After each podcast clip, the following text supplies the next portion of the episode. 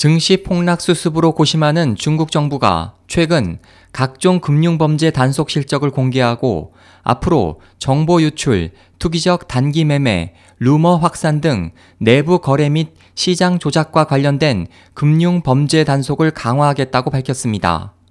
24일 경화시보 등 현지 언론들은 전날 열린 기자회견의 내용을 인용해 지난 1월에서 6월 주식 선물시장 조작, 기업 내부 정보 이용 등의 혐의로 총 8명이 최고인민검찰원에 체포됐고 지난해부터 올해 6월까지 횡령, 뇌물수수 등 금융과 관련된 범죄로 총 20억 1천만 위안 약 3,725억 원이 전국의 검찰기관을 통해 적발됐다고 전했습니다.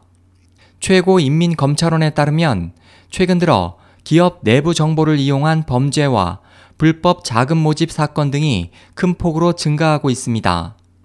세부적으로는 내부 정보를 이용한 범죄가 2013년 3건에서 지난해 24건으로 늘었고 불법 자금 모집 사건은 올해 상반기 4,011건으로 지난해 동기 대비 153% 증가했습니다.